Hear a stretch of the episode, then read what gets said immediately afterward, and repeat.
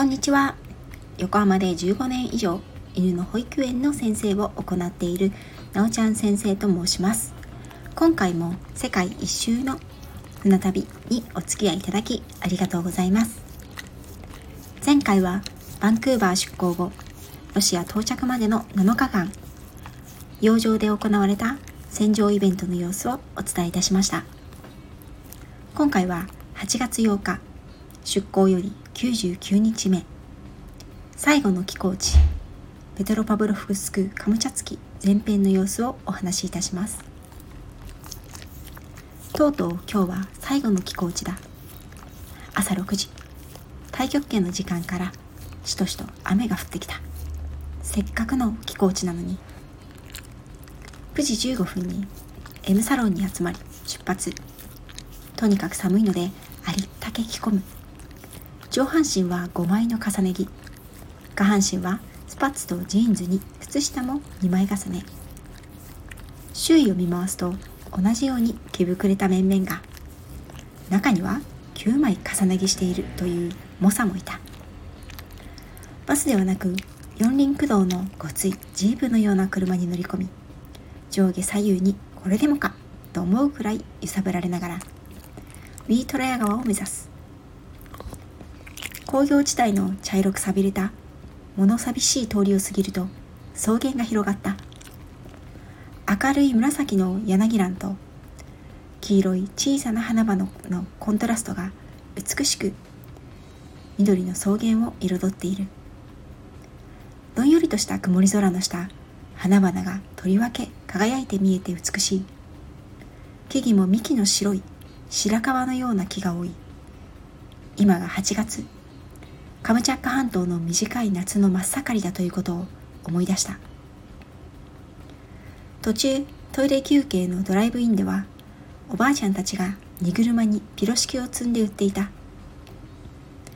ガイドの友人さんの口コミもありみんなで買い込んだ。ここで買わなければパン好き布が廃るでしょう。もちろん私も買ってみた。ピロシキというと皆さんはどんなイメージでしょう？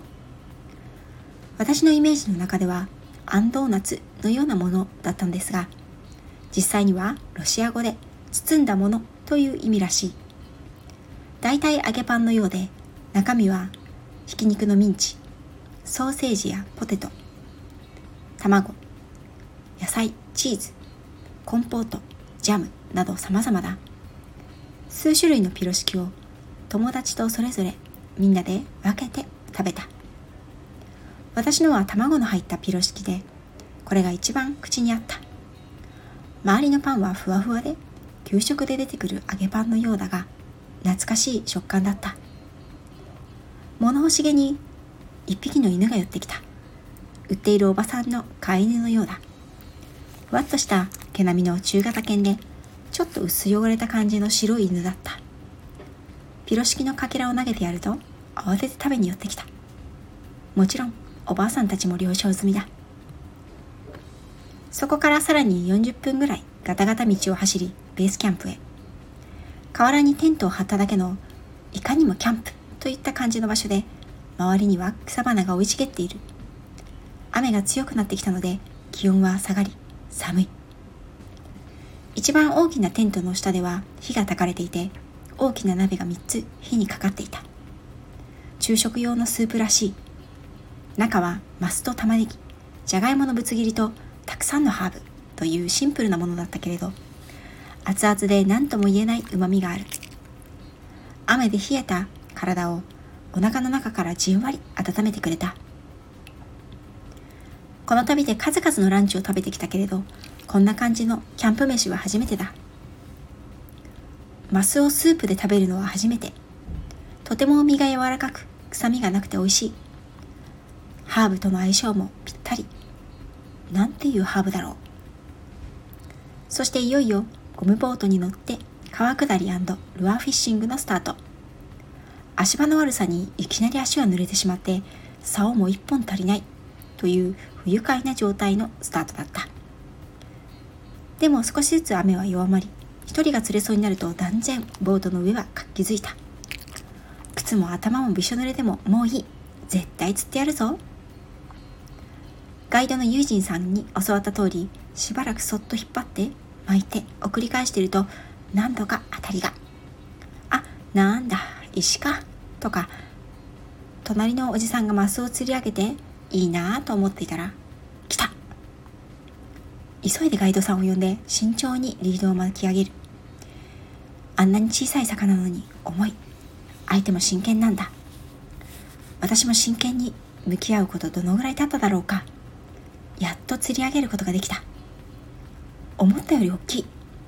30センチ近くあるだろうか。さっきお昼に食べたのと同じマスのようだ。体も鮮やかな朱色の斑点がある。持ってみるとヌルヌルしてピチピチ動く。落としてしまいそうでなんだか怖い。静かな感動と嬉しさがこみ上げてきた。私の一匹で友達も活気づきみんなますます真剣。一匹連れた私は竿を持ってない人に竿を譲って改めてボートの周りの景色をゆっくり眺めることにした。川幅は広すぎることなく対岸はしっかりと見えている。流れは割と急でボートは滑るように進んでいく。水はものすごく澄んでいて川底の石が水面から見えるほどだ。川岸はずっと草原や低木の生い茂る風景で人が手を入れている様子はない。天然自然100%の光景だ。空気も澄んでいて美味しい。鹿や熊が今にもひょっこり出てきそうだ。と見ていたら友人さんがシーッと静かにするようにという仕草を見せみんなが彼に注目すると彼はゆっくりと対岸を指さした。彼の指の先に見えるものは何もないけどと思ったら見えてきた。熊だ。最初は我が目を疑った。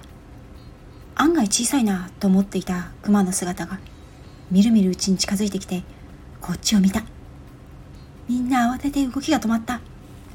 川岸で魚を取っているんだろう。こちらに来ることはないだろう。とのことだったが思わずさーっと血の気が引いた。ボートは川の流れに乗りその姿はまたすぐに小さくなっていったがなんてドラマティックな瞬間だったんだろう。気がつくと雨は止んでおり空を見上げると遠くにカムチャッカの山並みが雲の合間に見えてきた。広く澄んだ川夏の花々に彩られた草原と雄大で鋭い峰のつならなるカムチャッカの山々。まるで一枚の絵のような素晴らしい風景。空が晴れて青かったらもっと幻想的な光景だったと思う。その後も友達が魚を釣り上げ私たちのボートは合計4匹を釣り上げた。全体では12匹という漁獲となりツアー時間を考えたらまあまあの大量ではなかろうか。下船ポイントではすでに車が待っていて天然のおトイレを済ませて再び車に揺られて船へ戻る。天然トイレのおかげでお尻を含め6箇所も蚊に食われてしまったけど魚釣りは大満足だった。熊を見られたしね。帰りのドライブインでみんなチェブラキ。これは春巻きのような揚げた皮の中に肉のミンチが入ったもの。それを食べていた。私はカッテージチーズのピロシキを買った。美味しいけれど大きすぎ。油っぽくとても一つは食べきれなかったので。船に戻ったのは20時あっという間の一日だった。明日は自由市場に行こうと部屋の友達と約束をして M サロンに来ているというカムチャッカの民族舞踊ショーを見に行った。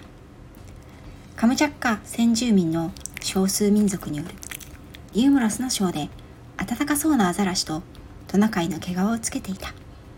リーダーらしい年配の女性のお顔は驚くほど日本人に似ている。まるでどこかの田舎のおばあさんのようで親近感を覚える。それもそう。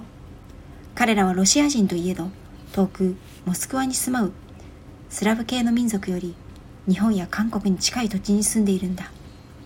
顔が似ていても不思議なことは何もない。何人というのは何をもってそういうのか。我々日本人はアイデンティティを考える機会はあまりないけれどそんなことを意識したことのない私でさえこの船旅では民族について何度も考えさせられた。さて次回はとうとうロシア後編。最後の寄港地の最後のお話になります。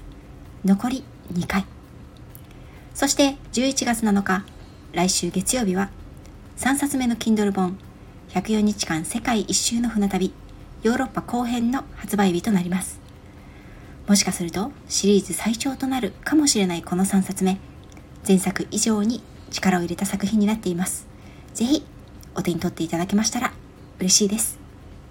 今回も最後まで聴いていただきありがとうございました。